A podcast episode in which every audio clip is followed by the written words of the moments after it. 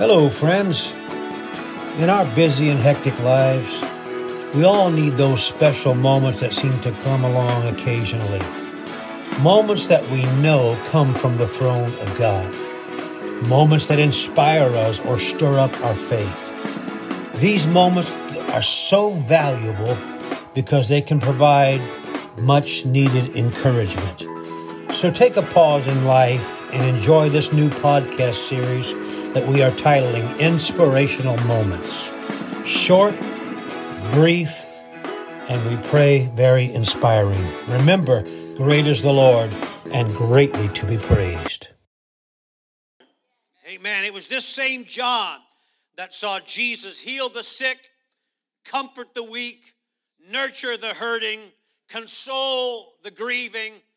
But what John sees here in these short few verses is completely different to what we just read. Or what, what we just read is completely different than the John, the Jesus John leaned his head upon in chapter 13. Here he sees the wisdom of God and the power of God, 1 Corinthians 1:24, personified. The wisdom of God, I'm pointing above the screen here, the wisdom of God. How much better is it to get wisdom than to get gold? And to get understanding rather to be chosen than silver.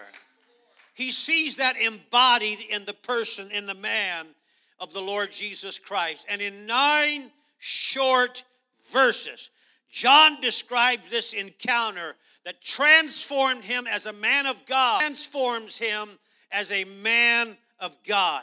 I wish everybody that ever desired ministry would pray for God to give him that type of encounter. Him or her, such an encounter that'll change what you are, what you say, how you pray, how you read.